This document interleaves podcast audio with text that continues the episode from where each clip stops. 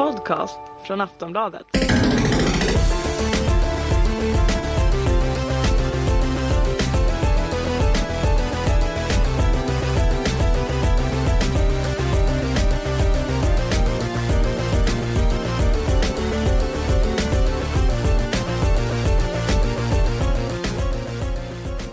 Hej, du lyssnar på Spelarpodden med mig, Jonas Högberg.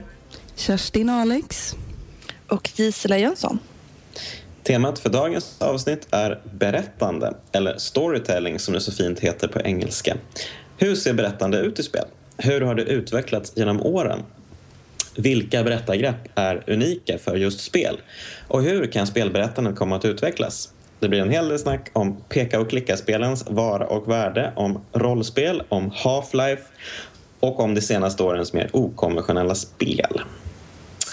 Um, Gisela, du är ju ny i gänget här som Ja. eh, poddmedarbetare. Du är krönikör på uh, Aftonbladet Spela. Um, vad spelar du just nu? Ja, just nu så har jag framförallt spelat eh, Kentucky Route Zero, var det jag spelade senast. Akt 3 då. Eh, som jag tyckte var spännande, men kanske inte lika bra som Akt 2. Mhm. Vad var det som inte föll, vad var det som inte gillades? Ja, jag vet inte. Det kanske var jag själv som spelade igenom det för fort. Jag tyckte det tog slut för fort och att det var liksom... Mm, jag kände inte riktigt att det var lika mycket saker att utforska. Eh, Jag kanske måste spela det en gång till helt enkelt för att utforska lite mer. Känna att jag verkligen har, har utforskat allting som fanns, om man säger så. Ja, vad är det för typ av spel? Det är äventyr liksom? Eh, ja, man kan väl säga att det är äventyr om man måste klassificera det. Det är ju peka och klicka, men det är ju egentligen inga pussel att lösa liksom, utan det är ju bara att ta sig fram, ta sig fram i miljön eh, Mm. mm, och er, erfara den. Ja, jag ska, jag ska spela det snart har jag tänkt. Det, det ser jag fram emot. Det är ju många som hypar det här. Ehm, ja, Kerstin. eh, Ja. Du är ju recensent på Spela. Mm. Vad spelar du just nu? Jag spelar inte Dark Souls 2. Otroligt. ja. Ehm, nej men där har jag ju, alltså jag har bara en boss kvar. Ehm, och den klarar jag inte, den är så sjukt svår. Så att, Vilken eh, boss är det? Det är en drake. Mm, Okej. Så att det är inte, det är inte den man måste ta sig förbi liksom. Utan en annan som eh, Okej. mördar mig verkligen. Men annars så har jag precis spelat klart eh, andra, vad är det, tredje episoden av tredje säsongen av The. Walking Dead. Jag tror att det är Ehm, andra säsongen. Ja, andra säsongen. Ja, sorry. Precis. Det blir lite rörigt med alla siffror. eh, jo, men jag tycker väl att de andra episoderna var bättre. Så att eh, vi får väl se vart det här är på väg någonstans. Men jag gillar ju andra säsongen mycket bättre nu faktiskt. Jag gillade inte första episoden i och för sig. Nu när jag tänker efter. Jag vet inte, har Nej. ni spelat igenom? Eh, jag spelade först, jag har spelat första episoden på andra säsongen och har så här, jag har svårt att, du vet, man vill inte göra slut på det för fort heller för då får man vänta på nästa episod. Så jag gillar att ha, ligga en episod efter och känna att jag, att jag har det. Men eh, ja, jag gillade inte heller första episoden så där jätte, eh, jättemycket. Men ja, Okej, så jag är inte ensam om det, för jag har känt som att jag har varit ganska ensam. Ja, men, nej, jag håller med. Jag hoppas mer på... eh, ja, så om du säger att andra episoden är den som är bra så Mm, ser jag sjukt fram emot bra. det. Det, det, Ja, men det håller jag med om. Andra episoden tyckte jag var superbra. Mm, Ehm, jag ska spela tredje också snart. mm.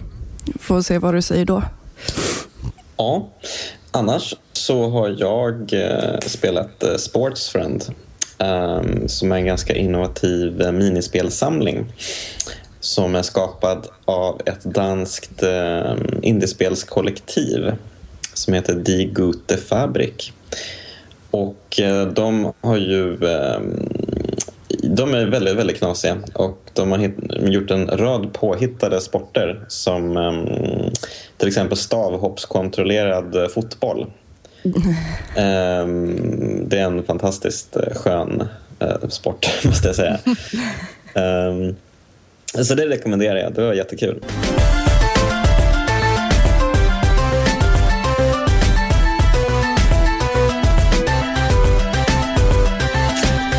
Eh, men i övrigt så kanske vi ska ta och gå in på dagens eh, ämne.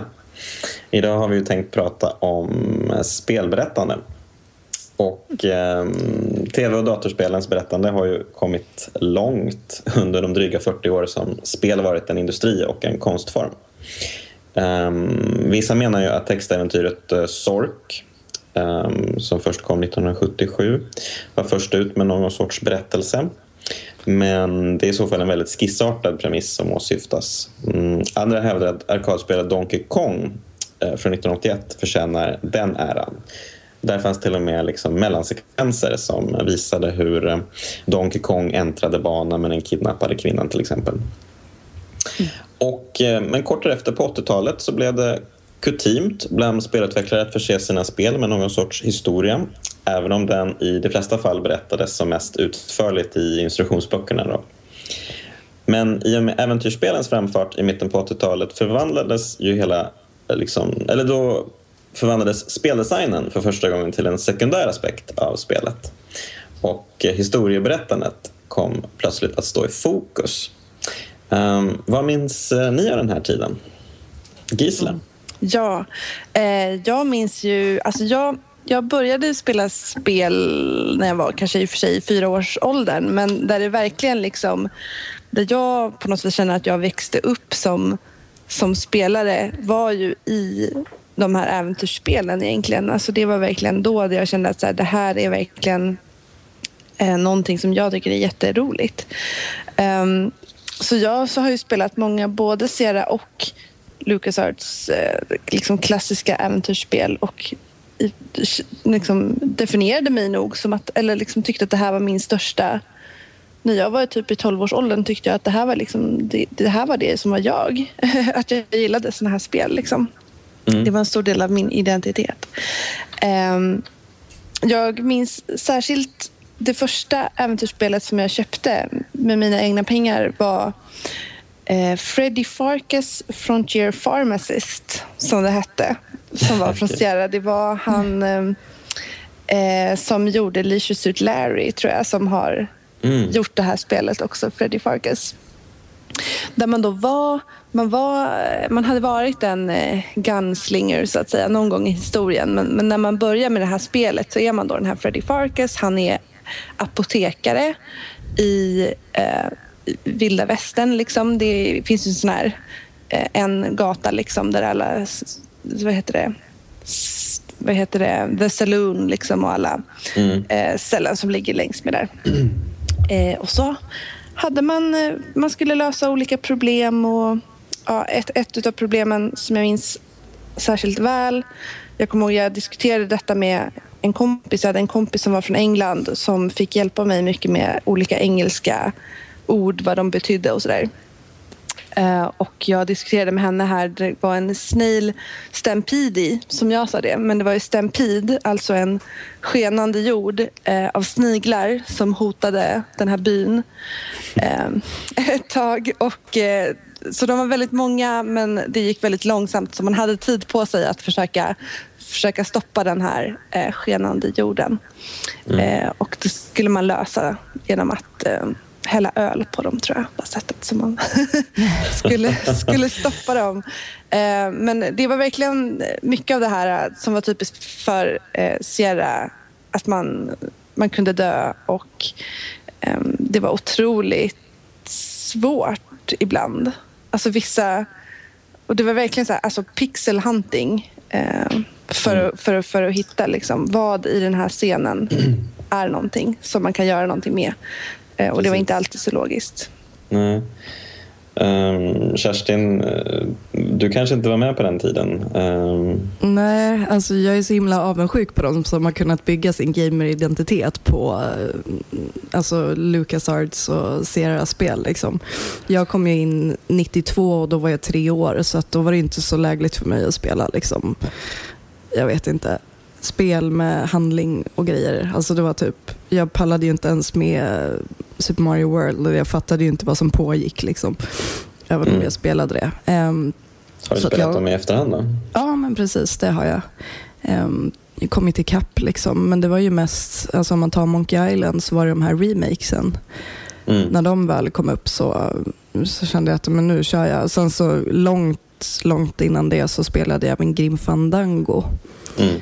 Um, så att det hann jag ikapp. Um, älskade spelet verkligen. Uh, och jag hade en, alltså, anledningen till att jag inte har spelat så mycket PC-spel heller, det var för att jag fick min första vettiga speldator när jag var 15. Uh, vilket år kan det ha varit? 2004. Så att det är också ganska långt fram i tiden. Liksom. Um, mm. Datorn innan det var jätteskruttig, men jag kunde ändå spela Kings Quest 7. Ja! uh, The Princess Bride. Ja. Uh, så det var det första liksom, Sierra-spelet som jag spelade och det var ganska tidigt också.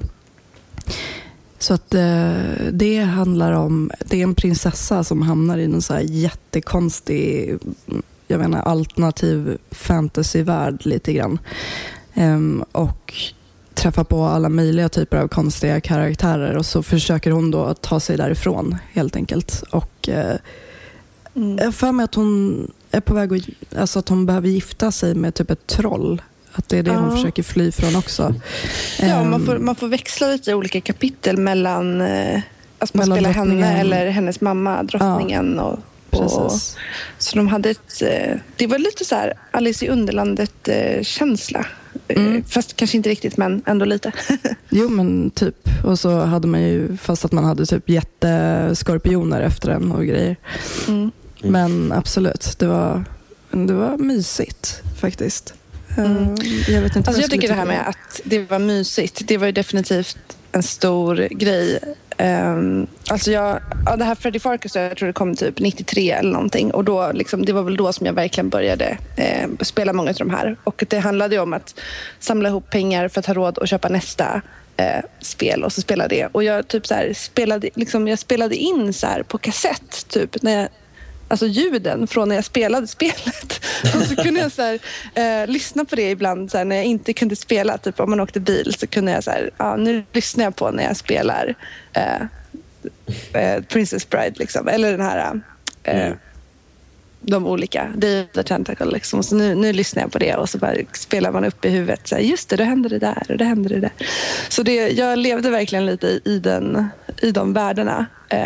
Eh, ett mm. tag där i, i mellanstadiet tror jag framförallt. Både LucasArt och Serra spel var ju liksom, de byggde ju först och främst på, på humor, liksom, humoristiska mm, historier och sånt där. Mm. Uh, men vad, liksom, vad, vad, är, vad är skillnaden mellan deras spel tycker ni? Mellan, mellan LucasArt och Serra-spelen? Finns Oj, det, det liksom något som liksom definierar just um, dem i övrigt?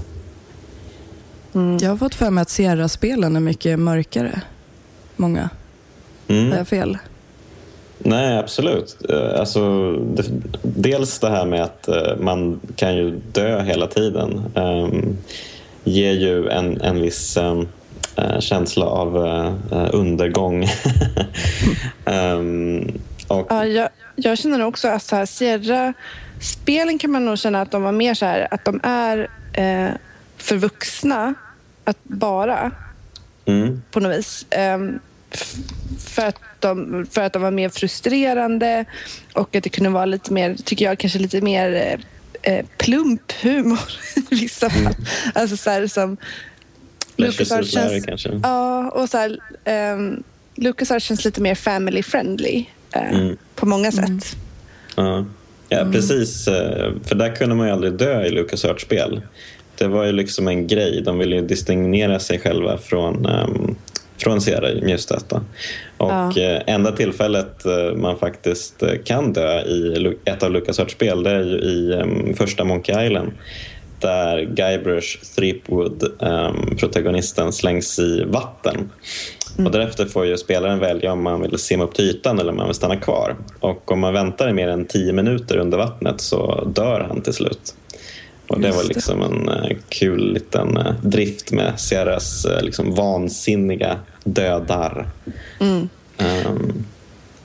ja. Ja, alltså det fanns en del såna där, ja, verkligen blinka, både blinkar och tror jag mer uttalat om jag inte minns fel. Jag tror att det något av de Indiana Jones-spelen att de liksom säger så här, ah, men there, there's no dying in this game. Liksom. Alltså, att man verkligen så här, eh, aktivt sa, vi är inte Sierra. Så Vi gör saker och ting på rätt sätt. precis. Ehm, ja, äventyrsspelen var jättepopulära på liksom, slutet av 80-talet, början av 90-talet. Men sen så försvann ju nästan genren i slutet på 90-talet. Vad tror ni att det beror på? Berodde på? Jag tror en del är ju att ja, men det kommer ju de här... Eh, det känns lite, ja, det här är min personliga åsikt, att det typ urartade lite i det här eh, interaktiva film... Alltså att äventyrsspelen skulle bli interaktiva filmer istället. Eh, för att Mm. det fanns så här bättre grafiska möjligheter kanske på det viset. Eh, men det blev ju inget bra.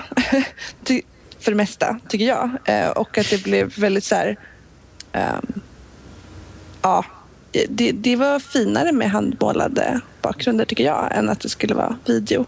Och så tror jag att de här, men att det blev bättre grafikmöjligheter och så vidare tror jag gjorde då att de här andra spelen, eh, First person shooters då till exempel, att de, de blev bättre helt enkelt och eh, roligare.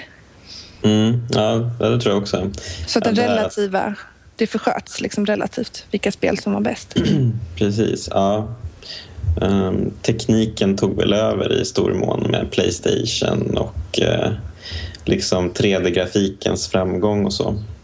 Ehm, jag tror inte, det kändes lite som att uh, äventyrsspelen inte riktigt hängde med på den eh, när tekniken tog det där steget framåt. Att de liksom ville stå kvar i sin lilla hage och göra sina spel på sitt sätt men att spelpubliken inte längre var så intresserad helt enkelt. Nej.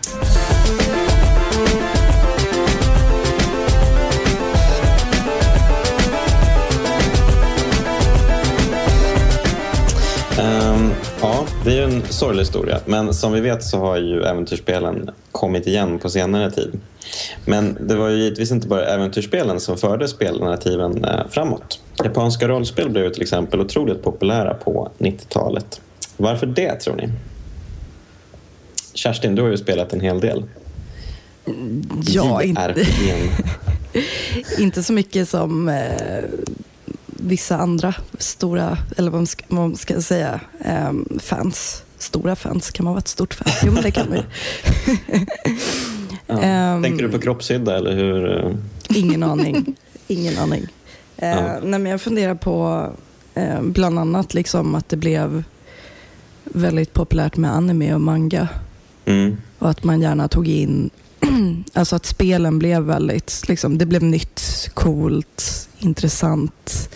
Eh, man ville helt enkelt ha någonting nytt och fräscht och eh, JRPG stod för det. Eh, Mm. På ett sätt som man inte hade sett i väst, västerländska rollspel. Liksom. Men det är väl så jag tänker. Mm. Så, Ja, jag jag tänker mig då att eh, rollspelens popularitet hade att göra med att det var de första spelen som på allvar liksom pitchade tonåringar som hjältar. Eh, och som anammade det ofta banala tankar och känslor de har.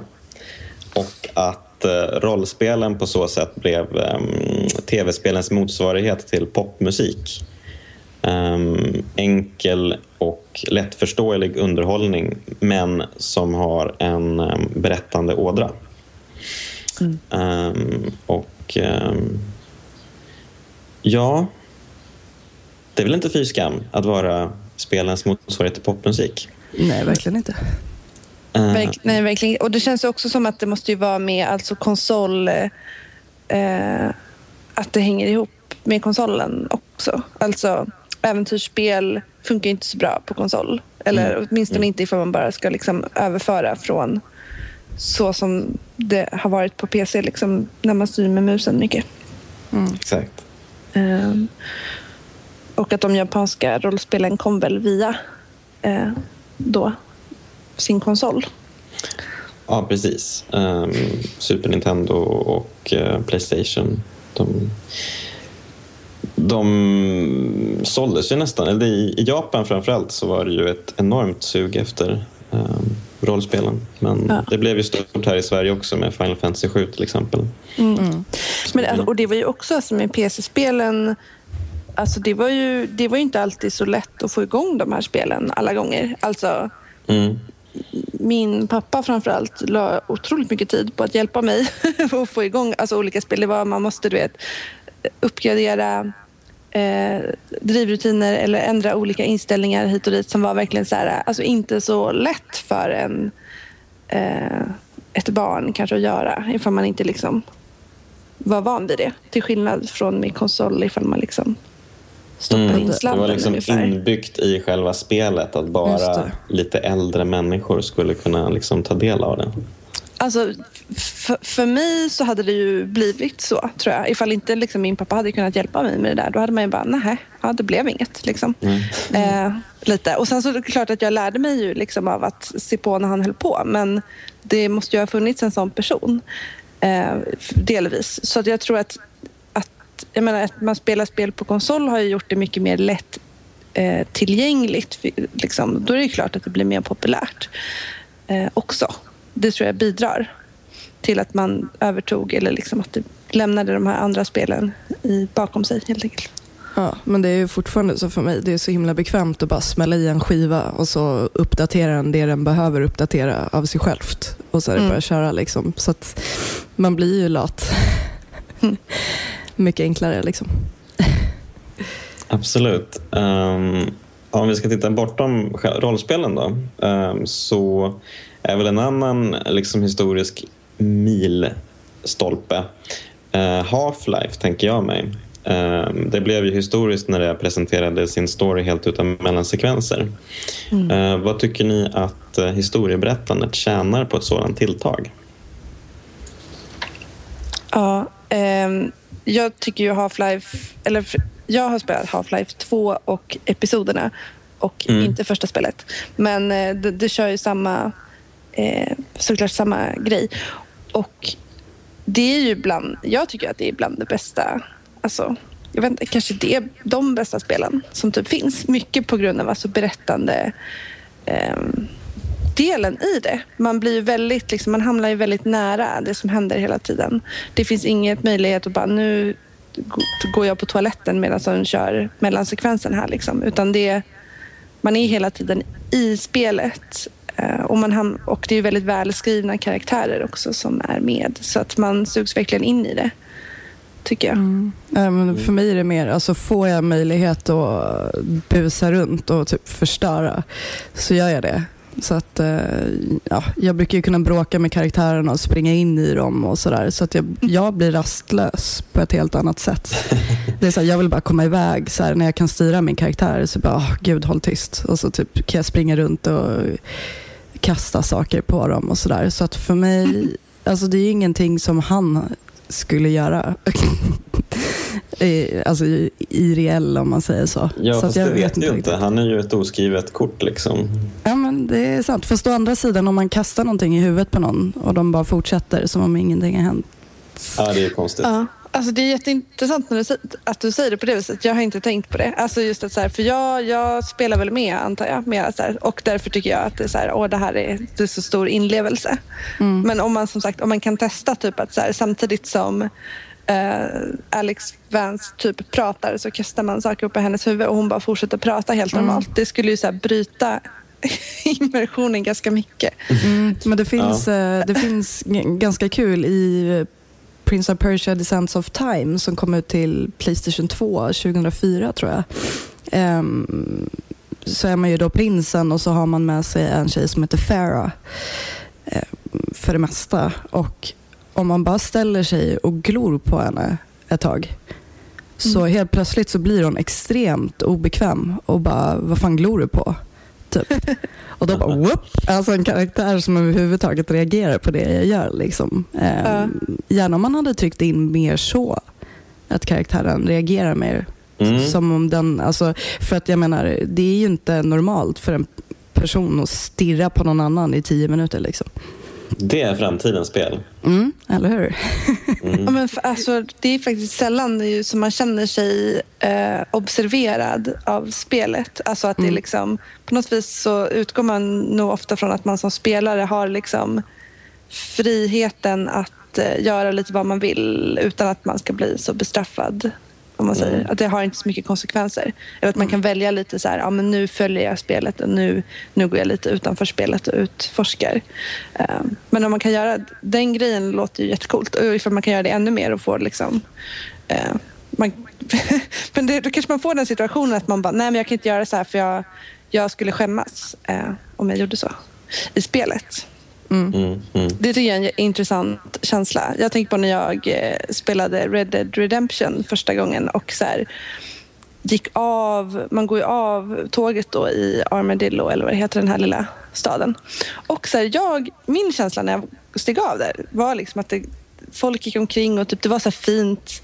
Eh, jag bara, men folk bor här liksom. Jag kan inte bara börja springa runt och liksom eh, förstöra en massa saker. Det skulle vara... Jag vet inte om jag kände ju exakt bara, ah, jag skulle skämmas, men jag kände så här, det är liksom inte, så kan man inte bete sig här. Någon slags så här, socialt eh, tryck som fanns inne i spelet. Eh, Spelet måste instifta en sorts ansvarskänsla i, i spelaren.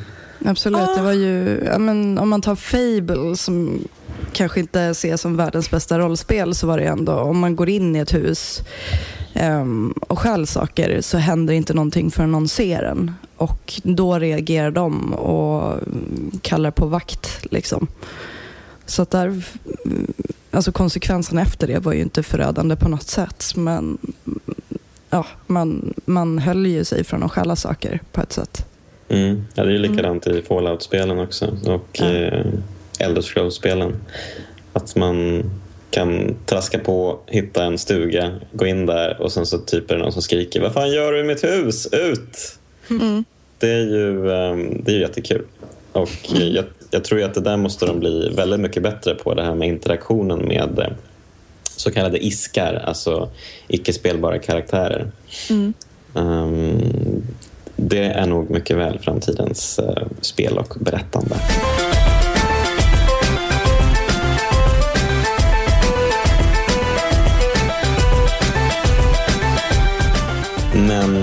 Jag tänkte att vi eh, skulle kunna kika först och främst på hur spel och berättandet ser ut eh, idag.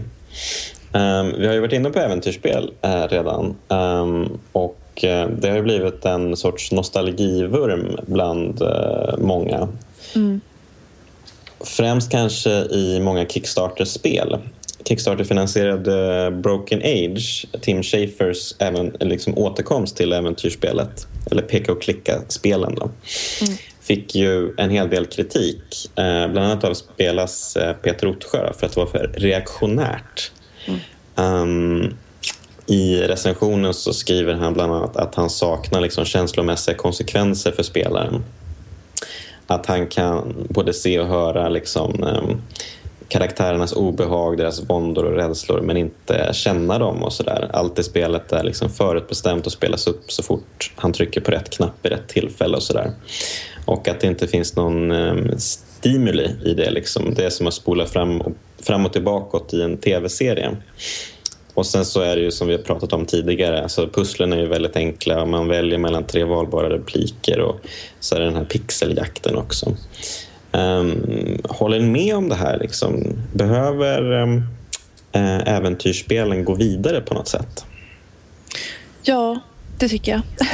alltså jag eh, spelade i Broken Age och, och har sett fram emot det och spelade det och tyckte ändå så här eh, att det var, det var mysigt och vilket är en stor del ändå av de här klassiska äventyrsspelen, att de är mysiga. eh, och att det på slutet blev riktigt spännande. Men jag håller också med om allt det han, som du läser upp nu. Liksom. Mm. Alltså att, han, att det är lite som att spola fram och tillbaka. Att det är inte riktigt så konsekvenser. Jag, jag tycker det att det, så här, det nya, eller liksom eh, de mer framåtinriktade äventyrsspelen eller liksom sättet att göra det intressant i berättandet tycker jag är det. Att, man, att det är liksom konsekvenser av de valen som man gör. Att man inte bara alltid tydligt kan så här, det spelar ingen roll vilken replik jag väljer för att eh, jag får en chans till att säga någonting annat. Eller liksom så här, eh, att man på något vis så här, att det blir helt inconsequential vad, vad man gör tills man gör rätt och då kommer man vidare. Eh, till skillnad mot till exempel då i den här Kentucky Route Zero där man förvisso också kommer vidare hela tiden men det känns eh, sättet de har byggt upp det på gör att det känns som att så här, men man, i varje dialog till exempel du får, du, du får en chans att göra den här dialogen och det du säger då det, då har du sagt det liksom. Mm. Eh, och då får man leva med de konsekvenserna. Och, det är någonting helt annat och mycket mer intressant tycker jag. Samma som i Walking Dead också. Ja, men vi kan väl lika gärna gå in på um, berättarmässiga grepp och sånt för det ska vi diskutera. Um, och jag menar, det finns ju en rad olika berättarmässiga grepp som är unika för just spelmediet och uh, som är intressanta att diskutera just därför. Och du var inne på det här, det här med svarsalternativen. Det är ju en sån här typisk grej. Um, och ofta så har det ju liksom mage betydelse. Man kan klicka igenom allihopa en efter en och sådär. Mm. Men så finns det ju de spelen där man faktiskt måste välja ett svarsalternativ. Har ni några fler exempel på liksom, bra exempel på sådana här spel? Eh, Som inte är ja. gjorda av Telltale då alltså. Ja, precis. Vi kanske får börja röra oss bort från Telltale någon gång. Nej, men jag tänker, alltså det, är- man, man, märker ju liksom att det finns ju de som har fortsatt i ehm, den här andan. Alltså till exempel många av eh, Biowares rollspel. De är ju som någon slags lite blandning kan man säga. Alltså jag tycker de har fortsatt i så här andan av eh, det här det som var bra med de gamla rollspelen eller gamla äventyrsspelen. Att man på något vis har försökt vilja ta med sig det men att man vill utveckla det. Eh, Medan de här andra, delvis då Broken Age och eh, några av de här andra retroäventyren som, eh, vad heter det? Eh, nu har jag glömt bort namnet så det var inte så bra. Det finns ju Jane Jensen som har gjort det här Möbius Ja, och eh, Broken Sword. Just det, det heter också Broken. Broken Sword tror jag det heter. Då har de också gjort ett nytt som också är helt så retro, liksom gammalt. Mm. Alltså man märker den skillnaden så, så väl nu. Att de, de, är så, de känns så gammeldags jämfört med eh, de som är lite mer framåt. Som Telltale. Och jag tycker Bioware också jämförelsevis framåt. Eh, jag tycker senaste Broken Sword är jättetråkigt. mm. Jag har spelat igenom båda episoderna och det är bara så snark, verkligen. Men det är Ja, för att man har de blivit har inte bortskämd. uppfunnit någonting liksom. nytt. Nej men precis, det är, det är det här gamla och det är att valen spelar inte någon större roll och det är typiskt så här peka och klicka fest där man blir desperat och försöker bara hitta skit i omgivningen liksom för att kunna komma vidare. Liksom. Ehm, ja, nej, det var inget kul. Um, Bioware, tänkte du på Mass Effect eller tänkte du på... Om till exempel Dragon. Mass Effect känns som att så här, äh, alltså man, delvis så form, man formar ändå lite så här sin Shepard, vem man är. Det, man kan ju verkligen spela det, tycker jag, som, ol, som olika sorters eh, människa liksom. Mm. eh, om man vill. Så, så, eh, och det tycker jag ger ett så här återspelsvärde också om man vill. Liksom, att man vill spela som en annan sorts person. Även om själva storyn ändras ju inte så jättemycket. Liksom. Nej, precis. Alltså, jag hade velat ha mer av det. Alltså att det skulle kännas ännu mer som ett rollspel och att ge ännu mer konsekvenser bland karaktärerna och sådär. Ehm, så att jag saknade faktiskt lite Mass Effect. Ehm, Ja, alltså de, de hade kunnat göra det mer. Det håller jag, också, håller jag också med om. Och jag tänker också på ett av mina favoritspel, Planescape Torment. Eh, som ju också är ett äldre rollspel men som också har ganska mycket just det här med att man, eh, man, är, man är en karaktär och som man då liksom, man skapar ändå vem, vem man är genom så som man spelar och de val man gör. Och det känns som att vi kanske återkommer till det nu hela tiden. Att det känns som att det, liksom, det gör någonting mycket mer intressant. Att man skapar den här berättelsen och vem man är genom de val man gör. Än att så här, nu ska du lösa ett litet pussel, det finns en lösning. Eh, kom på den. Liksom. Sen tycker jag väl, alltså, om man tar Broken Age till exempel. Alltså, jag vet inte, jag tycker inte att alla så här, vad ska man säga, peka och klicka-spel måste vara djupa och skapa massa känslor och sådär. Jag, jag tyckte det var ganska skönt att bara luta sig tillbaka och uppleva ett mysigt spel med mysig grafik. Um, jag kände inte att det behövdes i just Broken Age. Mm. Ja, I och med att det ändå var så pass mysigt och fint som det var så kan man ju kanske känna som sagt så att man bara, ja, men det här är ändå liksom, det kändes inte så gammalt som Broken Sword till exempel. Nej, men det, alltså, det hade någonting inte. annat going on. jag, jag tycker liksom variation. Djupa spel, icke djupa spel någonstans mittemellan. Alltså att det kommer um, lite alla möjliga typer. Att, att som sagt, att alla behöver ju inte vara The Walking Dead. Liksom. Nej. Nej, det, alltså det är sant. Men om man då tar till exempel broken, nya Broken Sword så tycker jag att det känns så här, nej men det här duger inte liksom. Ni, måste, ni borde ha gjort det bättre. Mm, det, jag tror att det mycket var också själva handlingen som var väldigt tråkig. Ja. Annan anledning. Alltså att hur kan man lyckas, i och för sig, hur kan man lyckas göra något så här jag vet inte, konspirations whatever teorier och någonting som rotar sig tillbaka till religion och sådär. Hur kan man göra det tråkigt? Mm. Ja, men det lyckades de med. Grattis. um, ja, eh, vi, vi, kan väl fortsätta gå igenom berättarmekaniker. Jag tänkte även att vi skulle snacka lite om ehm, det här förfarandet att låta spelaren hitta dagboksanteckningar som i Resident Evil och eh, så här, inspelningar från människor som bott i de miljöer som spelaren utforskar som i Bioshock. Mm. Um, det är ju um, otroligt populärt um, sätt att liksom fylla ut uh, världen och liksom liksom göra den lite mustigare helt enkelt. Eller vad, vad, tror ni? Varför eh, är det liksom det enda skälet? Eh, varför gör man det så... Eh, ja, varför gör typ alla så här nu för tiden helt enkelt? Nej, men det är väl för att ge fler dimensioner till spelet. Ehm, man kanske hade velat ha med liksom lite sidokaraktärer som man inte får med. Liksom, som skulle ta upp för mycket plats. Och då är det mycket enklare att bara kasta ut lappar, typ. Mm. Um, ja, men som sagt, ge, ge mycket mer djup och försöka bevisa att det inte bara är huvudkaraktären och de man faktiskt träffar som bor i det här, lever i det här universumet. Liksom. Mm. Som, eh, nu tänker jag främst på Bioshock, alltså att man försöker få ihop det här postapokalyptiska eh, i spelet om att det faktiskt var fullt av liv förr som ja, det inte är nu. Absolut, eh, men samtidigt tycker jag att de gör det ganska dåligt i oh, Bioshock. Ja. Oh, ja. Eh, de, alltså alla de här um, inspelningsmojängerna ligger liksom fullt, fullt synliga ute i det öppna och glänser så att man liksom oj, här var det något härligt. Det här måste jag titta lite närmare på. Oj, det är någon som spelat in sina sista sekunder i livet. Nej men vad trevligt. Det var ju uh, udda. Och sen så går jag några steg och så hittar jag en till där det är exakt liksom samma visa. Mm. Eh, så det blir ju lite... Mm, Men Jonas, vet du en sak? Det finns Nej. en ny, det finns en, jag tror att det är en svensk uppfinning som heter så här narrative clip som mm. är en liten, en liten eh, kamera som man sätter på eh, tröjan eller kavajen eh, som tar så en bild var tredje sekund eller någonting så här, hela tiden.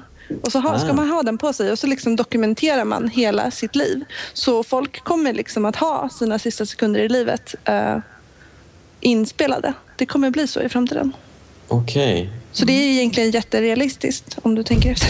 ja, fast det utspelar sig på 50-talet så uh, I call bullshit on that. uh, Nej, men, men, det finns ju ja. faktiskt spel som gör det här riktigt, riktigt bra. Och då tänker jag framförallt på Metroid Prime.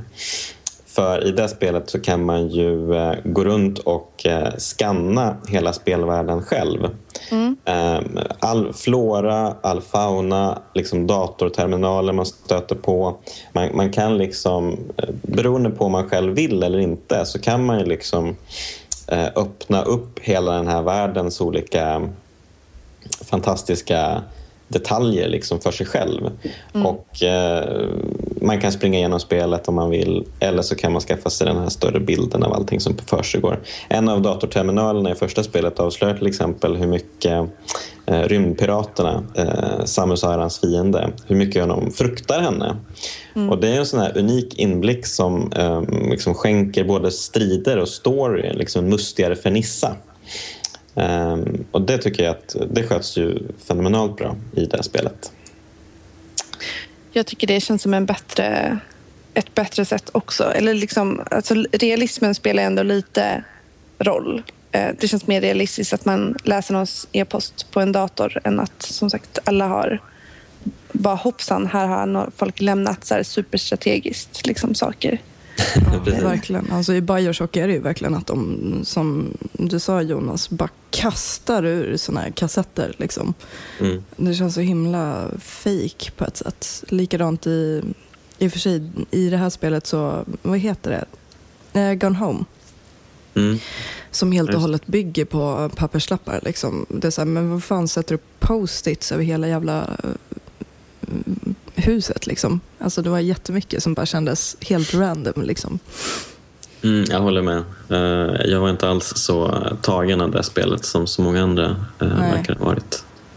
Men det känns som att det bryter lite mot alltså, någon slags så här, berättarregel. Alltså att så här, show, don't tell eh, är bättre. Och ifall man bara har lämnat lappar, då är det väldigt mycket tell och inte så mycket show.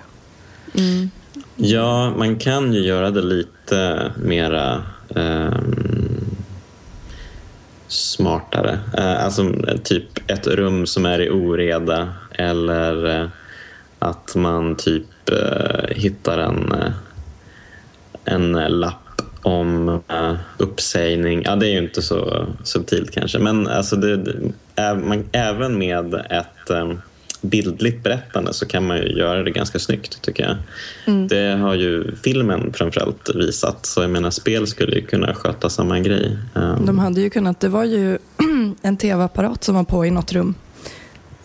Ehm, Just det. men typ eh, ganska modernt för ungdomar är ju att göra vlogs. Mm. Alltså videoblogg. Om lilla systern hade kunnat göra ett par sådana till exempel. Mm, fast det spelade sig på 90-talet va? Ah, Mm. okej. Ja, då var det nog inte så populärt. Man kanske hade videokameror dock. Ehm, ja, precis. Nej, men, eh, Men Facebook fanns inte. Nej, precis. Det var väl kanske, det var väl kanske dagboksanteckningar som rådde då på den tiden. Ehm, Så vi, vi kanske helt enkelt får ge oss um, um, just det här specifika fallet. Har ni några andra berättarmässiga grepp som ni tänkt på som spel använder sig av? Ja, alltså, det beror på till exempel att man får spela saker ur olika karaktärers perspektiv. Eh, kan ju vara intressant. Det är det här... eh, eh, vad heter de som har gjort det här Heavy Rain-spelet? Uh, Quantum... Ja. Quantic Dream, eller vad heter de? De har, Ja, ja, precis. Dream. De har ju dels i det spelet och sen är det här spelet de gjorde före det. Vad hette det? Typ Fahrenheit. Fahrenheit. Ja.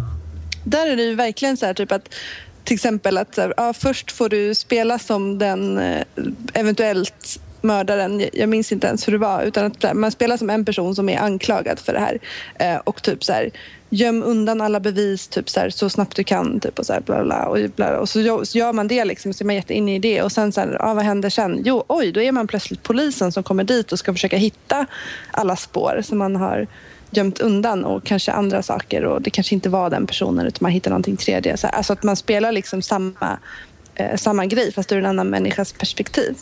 Det är ju ganska roligt. Eller det tyckte jag var roligt i alla fall. Mm. Mm, absolut. Eh, s- det jag tänkte på det var ju sånt där det inte är... Alltså där handlingen är väldigt fuzzy. Så. Det är ledtrådar men att eh, vad ska man säga, väldigt mycket av handlingen spelas upp i ens eget huvud. Alltså att man själv börjar tänka fram hur det skulle kunna vara fast att man inte är säker på hur det faktiskt är. Alltså jag tänker på Silent Hill till exempel. Eh, Mm. Tvåan, där det är väldigt mycket så här, alltså det är fler frågor än svar. Alltså man, det dyker upp väldigt många frågor hos en som man inte så här, direkt får svar på. Utan som man får spekulera fram själv eller på forum och sådär. Mm. Så det var väl det jag tänkte på. Bland annat. Har du något Jonas? Som du tänker på? Um, ja. Ehm, nej, men däremot så finns det ju... Alltså, jag tänker på det nya liksom, ehm, berättandet som många spel. Alltså, de senaste åren så har ju liksom spelberättandet um, utvecklats jättemycket. Um, främst i indiespelskretsen då, utforskat mer eller mindre nya former av berättande som vi inte riktigt sett i spel förut. Um, till exempel um, Stanley Parable som kom häromåret. Då fick vi stifta bekantskap med en metakommenterande berättarröst som inte riktigt gick att lita på.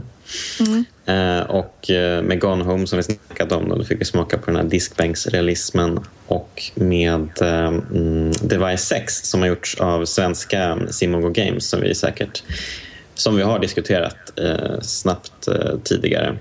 Eh, då där fick vi liksom erfara ett helt nytt sätt att ehm, Ehm, uppskatta litteratur på. Mm. Har ni spelat de här spelen? Vad tycker ni om dem? Uh, jo, uh, jag har ju spelat både Stanley Parable och Device 6.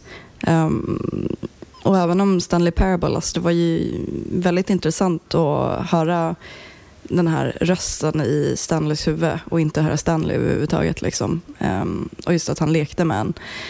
Men Device 6 för mig var väldigt nytt och väldigt fräscht. Um, för det man läser ju som i en novell, i en bok på ett sätt. Man scrollar ju för sig i texten. Bara det att texten formas och rör sig utefter karaktärens rörelser. Så att om karaktären till exempel svänger runt ett hörn så gör även eh, texten det. Alltså om karaktären svänger runt ett hörn så gör texten det. Eh, eller om karaktären går ner för en, eller upp för en spiraltrappa till exempel så blir texten till en spiral. Och sen så finns det delar i novellen som är låst för att en dörr är låst. Så att man måste backa. Och, ja, men det är verkligen skitintressant. Eh, och så finns det ju små, små, alltså det finns ju bilder in i spelets handling egentligen. Alltså till exempel om man tittar ut för ett fönster så ser man det här lilla fönstret bara mitt i texten. Liksom. Mm. Men är det karaktären i texten som går runt ett hörn och då Ja. vänder sig? Ah, okej. Precis, så att man följer en, en kvinna då som vaknar upp på ett ställe och eh, försöker ta reda på vad som har hänt. Och så är det en massa konstiga saker som händer. Eh, och så följer man henne. Men är det som ett textäventyr? Alltså i läs... jag, jag såg det här, det var Six, och så tänkte jag så här, ja det här verkar eh, häftigt och samtidigt bara, men det verkar lite som att läsa en bok och det vill jag inte göra när jag ska spela spel, tänkte jag. Men det kanske inte är... Är det, är det tungt som att läsa en bok? Nej, det tycker jag inte. Vad tycker du Jonas? Alltså, alltså jag tyckte att det var...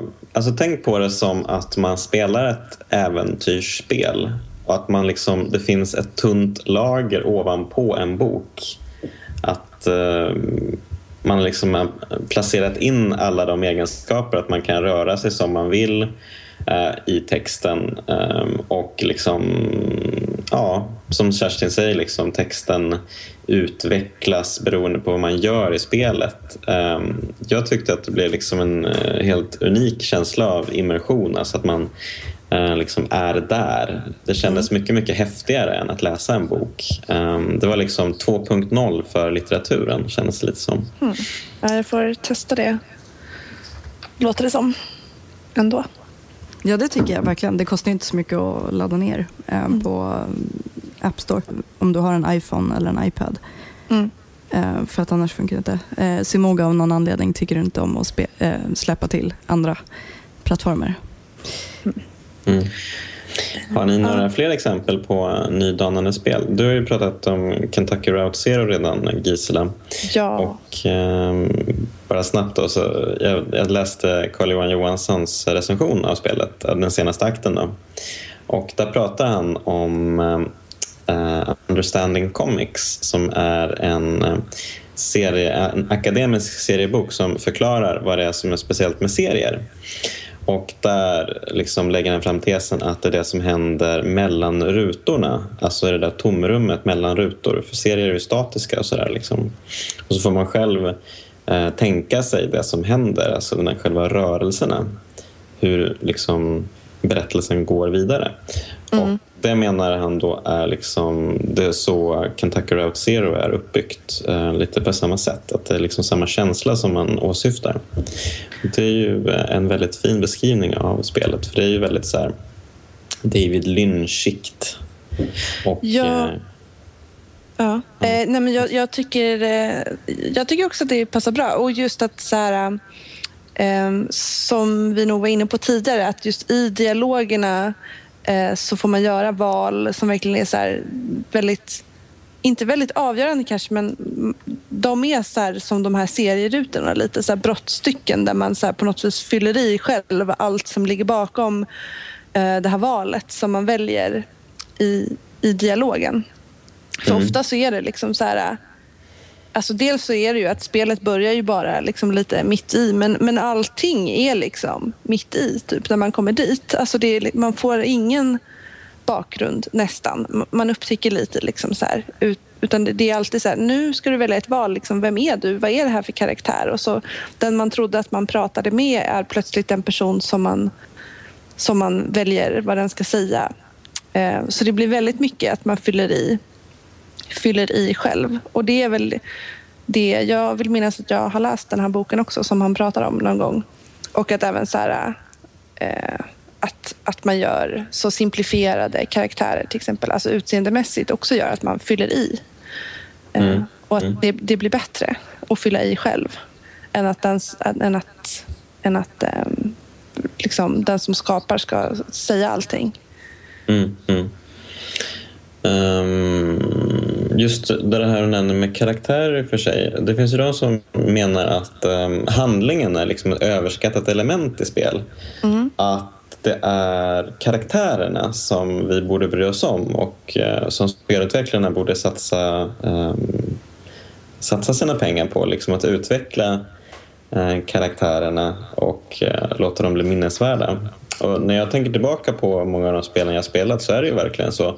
Jag minns ju knappt en enda story liksom från början till slut. Eh, för det är ju liksom bara extremt enkla skal som de bygger upp allting med. Och sen så slänger de ofta in såna här starka, eller ja, färgstarka karaktärer. Jag menar, jag tycker ju till och med att eh, Gordon Freeman är en färgstark karaktär trots att han är jättetråkig. Um, kanske då för just det han gör um, och det han liksom representerar i spelet. Um, och på senare år så har det kommit massa um, häftiga karaktärer. Um, vad, vad, tror ni om det? Är det liksom... Är handlingen överskattad? Ja, jag tror att, alltså jag tror att det är en vad ska man säga, korrekt analys av vad det är när folk tänker att så här, ja, men vi gillar berättandet här eller si och så. Att det oftast inte är Eh, bara själva storyn eh, så mycket. Utan att det är mycket, man, man fyller i, man relaterar till karaktärer. Eh, ett skal, om man säger att storyn liksom är ett skal, kan ju vara jätteintressant beroende på liksom vem som utsätts för det här eller, eller liksom dynamiken mellan olika eh, karaktärer och så, där man själv mm. kanske är en del i det. Och jag tänker att det är mycket som Alltså om man tänker liksom, eh, så som människor tänker när man minns livet överhuvudtaget. Jag tror att man tänker mer liksom eh, alltså människor, man gjorde saker med sina vänner mer än att så här, ja, tre personer gick till en bar. Så här. Mm. Ja, att det, är det, det är det man minns.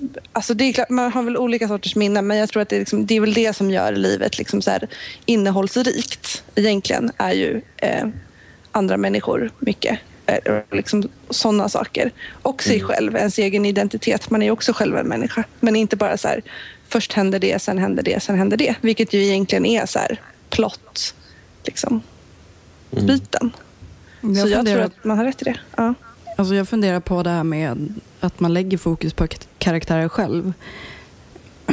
Alltså kan inte det ha att göra med att eh, handlingarna i sig egentligen inte är så jävla bra i spel? Jo, Alltså att, Ja. att det det finns inte... Det, alltså, det. Men alltså, det finns ju liksom inte, om man säger så här att är det inte så att man minns karaktärer som mest minnesvärda just för att eh, man inte har lagt fokus på handlingen överhuvudtaget? Väldigt ofta. Alltså jag vet inte, jag tycker ofta spel lägger, jag tycker ofta spel gör tvärtom eh, på ett dåligt sätt. Alltså att de, typ som att de bryr sig för mycket om storyn och för lite om, om karaktärerna som, som storyn liksom händer eh, för. Okej. Eh, men ja, men storyn är ofta dålig också. Eh, Mm, det så det med. kanske är därför man inte kommer ihåg den. Alltså att man som spelare lägger fokus på karaktärerna när det väl är bra karaktärsutveckling. Ehm, jag undrar hur det är när man upplever ett spel med riktigt bra story också. För att jag skulle till exempel inte ens säga att The Last of Us har vettig story. Liksom. Eller Nej. intressant. Ehm, och det ses ju ändå som, som ett eh, riktigt bra spel. Så. Har The Walking Dead en bra story? För där är det ju verkligen karaktärerna man tänker på och hur Mm, de nej. interagerar med varandra. Nej, Det alltså, är ju liksom det som är hela grejen egentligen med spelet. Ja, men precis. Det är att man får lära känna dem på ett djupare plan som man kanske inte får i, eh, i an, annat vad ska man säga, zombie-relaterat eh, och postapokalyptiskt på det sättet. Eh, men om man ser till bara handlingen, alltså att, att det är som i säsong två, en, en, en eh, tjej som bara åker runt liksom, och försöker överleva. Eller som i ettan, alltså första säsongen, Mm. att det är en, en, en man och en liten flicka som hittar relationen. Alltså det är fortfarande relationen, återigen, som, som läggs fokus på. Men i sig att det är zombie apokalypsgrejen, alltså det är ju inget nytt.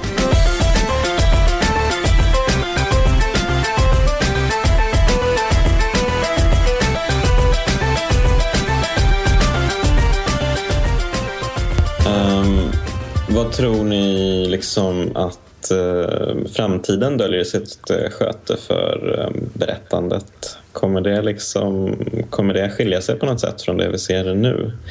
Kommer det, kommer det vara som vi pratade om tidigare att, ehm, att man bör lägga liksom fokus på um, iskarnas beteenden och hur de reagerar på oss? Kommer det vara liksom en viktig grej? Eller hur tror ni egentligen? Vad tror ni om framtiden? Frågan är om utvecklarna tänker på det. Alltså att, att göra det. Om de förstår att det gör väldigt mycket för spelet. Att de, att de andra reagerar på vad man gör. Liksom. Ehm, jag tror att det kommer vara, som man ser nu, så är det ju att folk siktar mot vad ska man säga? Folk siktar mot att eh, likna eh, film så mycket som möjligt. Eh, men då har vi ju karaktärsutvecklingen igen, igen. Men sen så sker det ju motreaktioner på det. Alltså Gone Home och eh, sånt som försöker göra saker som kanske inte har med film att göra. Liksom. Som Mm, verkligen utnyttjar spelmediet liksom, på ett sätt. Mm. Alltså jag tror det kommer nog... Jag tror att det som kommer vara kommer nog ändå att vara att det, att det blir en eh, multitud liksom av olika sätt att berätta. Jag tror att det kommer bli mer av det här som vi pratat lite om, att man försöker eh, liksom frammana egentligen berättelsen i, med olika spelmekanikgrepp. Alltså att man verkligen väger ihop, eller väver ihop så här, eh, att mekaniken blir, blir liksom berättelsen eh, och tvärtom lite grann. Att, att det, så att det inte blir så här, ah, det här är mekaniken och sen har vi den här berättelsen är påklistrad eh, som med lappar till exempel. Utan att man verkligen försöker så här, väva, väva ihop det. Eh, som det låter till exempel lite i det här Device 6 att man verkligen så här, ja men texten är också mekaniken och typ att det blir eh, att den sortens grejer och som jag ju då tycker i Kentucky Route Zero verkligen är så här, typ, att det är så sparsmakat si och så är liksom bidrar jättemycket till. Man, det får, fantasin får så stort utrymme fast den samtidigt liksom styrs in på vissa... Och det känns ändå som ett spel, så här, tycker jag. Fast, fast det är väldigt lite spel... eh, Vad ska man säga? Element, kanske egentligen. Eh, Men jag tror man kommer fortsätta alltså, te- och testa det här. Ehm, I alla fall inom indie-scenen liksom, scenen tror jag man kommer att göra det här lite mer. Eh, vad ska man kalla det, liksom, avantgarde. Dekonstruera spelen liksom och typ så här metagrejer och, och så. Det tror jag inte folk kommer... Alltså jag tror spelutvecklare kommer fortsätta tycka att det är skojigt att göra sådana saker. Så indie-utvecklare. Mm. Men jag hoppas att det blir också mer det här att iskarna ska reagera mer. Det känns mer som något man mycket gör inom kanske så vanliga... Alltså det är något som skulle göra många mainstream-spel bättre, tror jag. Att få mer... Att man blir synlig som individ inuti spelet. Liksom. Mm. Ja, spel vi, som vi ser Skyrim, vad du gör. Ja, spel som Skyrim och Fallout skulle ju tjäna otroligt mycket på det. Ja. Där är ju eh, iskarna extremt robot robotiserade och Ja. eh, skitläskiga. Det är ju knappt som man pratar med dem. Alltså jag känner så här, det skulle vara så himla coolt ifall man kunde få, om man verkligen försöker få med lite så här, vissa så här, mänskliga typ så power dynamics, alltså typ ehm, den, if- ifall man är liksom i underläge ofta i situationer. Om man tänker sig bara, nu förenklar jag lite, men om man har två personer, en person som har liksom mycket status och mycket makt och den andra har mindre status och mindre makt så är det ofta som att den som har mindre status den det ligger i den personens liksom, akuta intresse att typ så här, förstå den personen som har mer status och att förstå vad den menar. Om den inte uttrycker sig tillräckligt klart så frågar man, man försöker veta vad den, vad den känner, vad den tänker, liksom kunna förutse den personens behov och hur den kommer reagera och så vidare. I en liksom ganska stor utsträckning medan det motsatta inte gäller. Den som har hög status behöver inte bry sig så mycket om eh, att liksom att eh, förstå den med låg status till exempel utan det ligger mer på den att ta reda på det. Eh, och till exempel en sån dynamik, alltså ifall man kunde ha det så att man får den så här känslan i spelet, typ att så här, jag vill verkligen förstå vad den här eh, vad heter det, icke-spelbara karaktären. Typ jag, jag måste liksom, det, det är viktigt för mig att förstå vad den tänker och känner. Eller, liksom, eller motsatt, att så här, vem, vem är spelaren här? Är man låg status eller hög status till exempel? Alltså det tycker jag skulle vara intressanta eh, grejer att försöka få in i ett spel som Skyrim och sådana. Alltså liksom mer sådana rollspel. Mm, mm. Ja, men, absolut. Ja, vad, men, vad eh, tror du jättebra. Jonas? Ja, förlåt. Vad tror du, nej, men vad tror du att framtiden har att? Ja, ja, men jag tycker att eh, det vi har sagt hittills eh, låter bra. Eh, alltså jag, jag ser fram emot en sådan framtid med bättre iskar och eh, eh, finurliga indieutvecklare. Eh, Jag har egentligen inga större tankar kring det här mer än att jag väldigt jag uppskattar eh, hur spelen börjar se ut nu. Hur liksom vi börjar få de här lite mer knasiga historierna som i Braid till exempel där, eh, ja det ska väl inte avslöjas egentligen men eh, det är ju så konstigt. Man läser poesi mellan banorna och eh, eh mot slutet när man, han, man är på jakt efter eh, sin eh, flickvän som har kidnappats och mot slutet så får man liksom veta så får, man, så får man förstå storyn i ett helt nytt eh, ljus. Hur allting har liksom... Hur, um, vad det man trodde om huvudkaraktären och hela spelets historia helt plötsligt slängs på sin ända. Och ehm, det är jätteintressant. Och sen det här spelet Thomas Was Alone där man styr ehm, typ små rektanglar och fyrkanter som en berättarröst berättar liksom om deras eh, innersta liv och deras tankar och känslor. Och eh, det är så jättefinurligt eh, manus och jättefinurligt eh, berättande.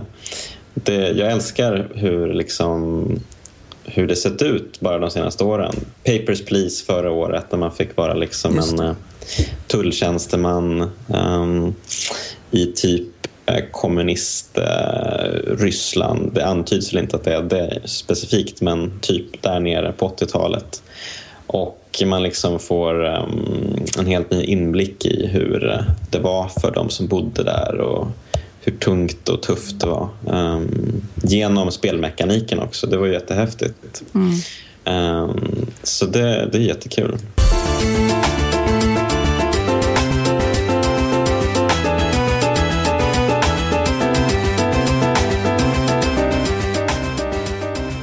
Men eh, jag tänkte att vi skulle ta och eh, avsluta med att vi eh, berättar om våra egna favoritspel som har då liksom en eh, bra story.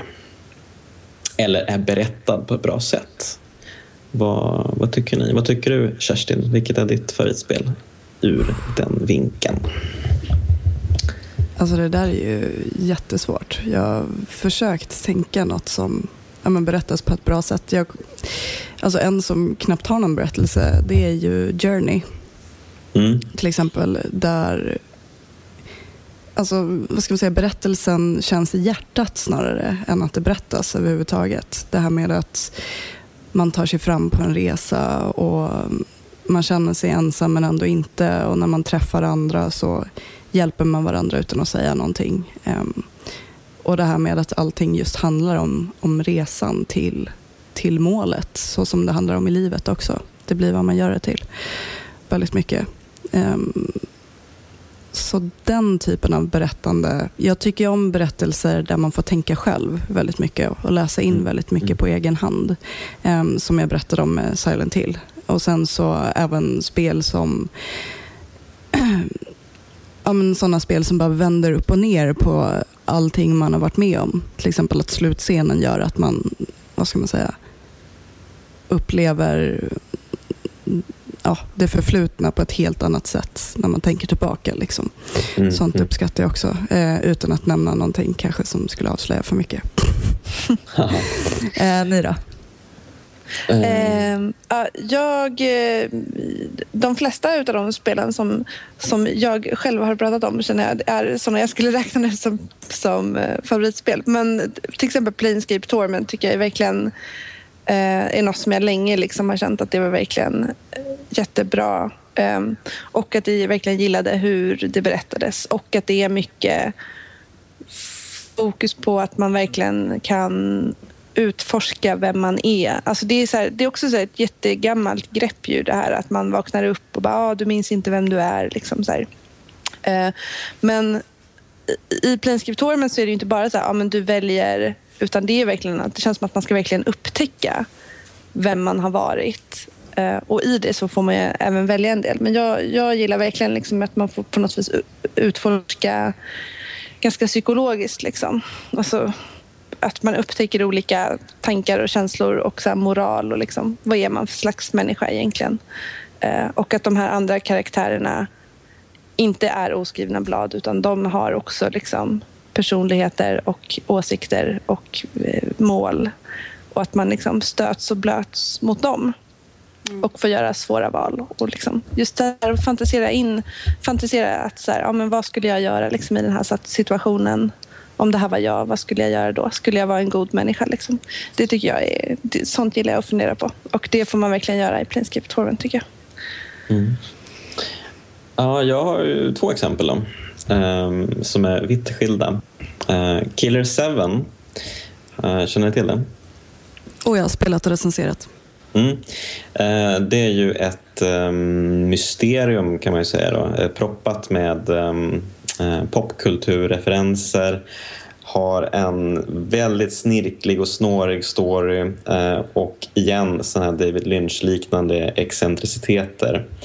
Um, och det som är så bra med det här spelet tycker jag är att speldesignen, man går längs en streckad linje på banor som om det vore en rälsskjutare. Men man kan hela tiden gå bakåt eller välja väg vid vägskäl och så här. Mm. Jag tycker att den går liksom hand i hand med den här konstiga storyn. Att både storyn och speldesignen på något sätt kompletterar varandra. Och eh, alltså storyn är jätte, jättekonstig så vi ska kanske inte ens gå in på den. Eh, men eh, jag, jag, tyckte verkligen att ehm, det var ett fantastiskt spel och eh, jag tyckte att det här var liksom som jämförbart med eh, många av de filmer som kom med franska nya vågen på 60-talet. Ehm, och jag trodde ju faktiskt att ehm, spelskaparen Goichi Suda skulle liksom revolutionera hela spelmediet med liknande liksom, alster. Och istället så förvandlades han till en sexistisk douchebag som gör samma spel om och om igen. Så uh, där fick jag. Men uh, Killer 7 är oh, så himla bra. Uh, mm. Men där känner du att det verkligen är så här, typ att berättandet ligger också i spelmekaniken, att det liksom är en del Mm. av det? Ja. Ja, verkligen. Alltså, mer på ett konstnärligt plan kanske. Ehm, att eh, det är lika konstigt och lika ehm, ja, men lika konstigt som, som handlingen och storyn och karaktärerna. Och ehm, Jag tycker att eh, det blir liksom en helhetskänsla eh, som få spel har matchat för mig. Um, och, eh, ja, och sen mitt andra spel då, är Uncharted 2. Eh, spelet som visar att det faktiskt går att använda sig av mellansekvenser i spel. Det är inte omöjligt. Har man bara välskrivna karaktärer, rolig dialog och eh, karaktärer som har liksom en em, skön relation, som är varma, hjärtliga, humoristiska och eh, innerliga mot varandra som Nathan Drake och hans fadersfigur Sally är liksom, så eh, blir det spännande, häftigt och eh, liksom härligt att följa med på en rollercoaster ride. Um, Alltså det är verkligen som en sån här matinéfilm, Indiana Jones-grej. Och jag menar det Mm. liksom i bästa, bästa bemärkelse. Ja, jag, jag har ju sett de Indiana Jones-filmerna på senare tid och eh, de är inte så himla bra egentligen har jag upptäckt. Eh, de, eh, ja, alltså nu för tiden så smärtar det nästan lite att se dem. Ettan är fortfarande trevlig tycker jag men liksom de andra känns lite för cheesy och sådär. Och då tycker jag att, faktiskt att Uncharted-spelen fixar den em, känslan, äventyrskänslan mycket bättre. Ehm, så um, ja, spel bättre än film ibland faktiskt. Ehm, ja, om ni inte har något mer att säga så kanske vi ska ta och packa ihop den här podden. Ja, det tycker jag. Okej. Du har lyssnat på Nöjesbladets spelarpodd med mig, Jonas Högberg, Gisela Jönsson och Kerstin Alex.